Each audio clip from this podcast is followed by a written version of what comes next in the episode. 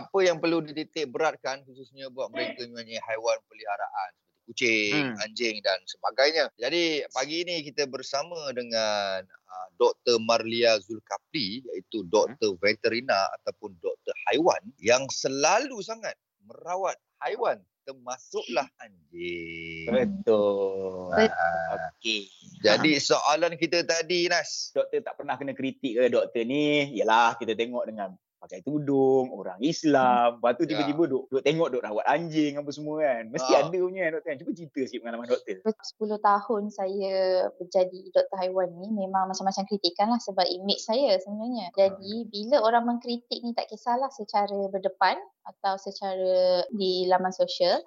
Satu saya tengok dulu kritikan tu dia betul-betul nak tahu Okey. atau macam mana. Uh, ataupun dia hanya Faham. nak judge. Jadi bila yang nak tahu ni saya tetap akan respon. Kita akan bagi tahu eh, memperbetulkan apa yang dia tak tahulah. Lepas tu kalau yang memang ada certain part kita nampak memang nak judge je dia nak tak nak tahu pun. Ah yang tu saya ketepikan. Part-part kritikan bila dia orang nak tahu lebih lebih pada boleh ke macam mana macam mana yang dah pernah ditanya tadi.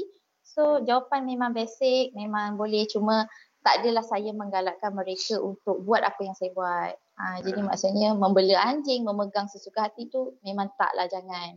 Sebab itu bukan dalam culture and orang kata dari segi Orang hukum Islam pun sendiri lah. ya saja-saja memang tak boleh lah. Jadi saya lebih kepada tuntutan kerja. Merawat Oh. eh, kaedah Merawat, merawat, ya, membantu. betul. Oh. Ah lebih tak bagus lagi sekiranya kalau kita menganiaya haiwan. Ah Ya, itu dah betul, masuk part lain. Ah jadi Betul, kalau betul. kata dosa pegang dengan dosa menganiaya untuk doktor veterina lebih teruk daripada menganiaya. Peganglah. Ya, ya, ya.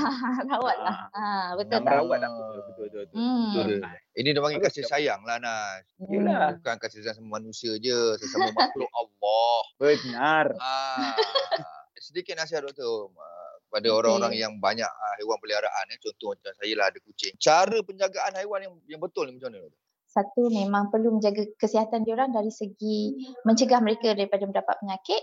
Contohnya vaccination, ah, mengikut jadual and then ubat cacing mengikut jadual, ubat kutu mengikut jadual. Jadi uh, makanan perlu disupply makanan yang orang kata uh, agak baguslah untuk mereka. Uh, kalau mampu, kalau mampu sebab diorang ni makan je tak ada masalah. Cuma Betul.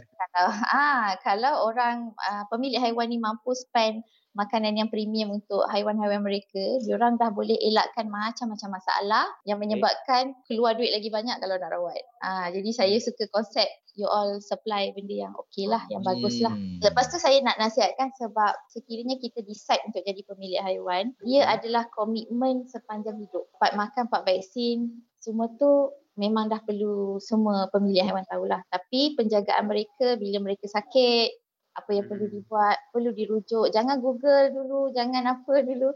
Rujuk terus ke doktor veterina, okay?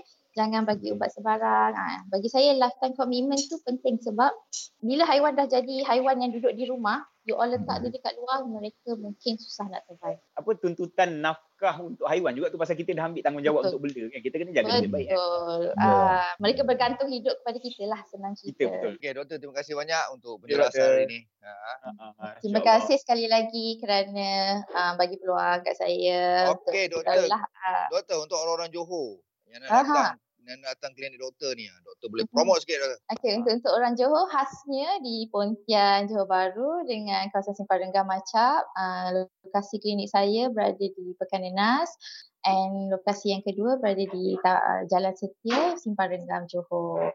Kiranya ada masalah, bolehlah rujuk atau pergi ke Facebook kami, Vet Pekan Nenas dan Simpang Renggam. Ada nombor telefon dan segala info yang ada di situ. Alright. Assalamualaikum. Alright, salam. Terima kasih. Assalamualaikum semua.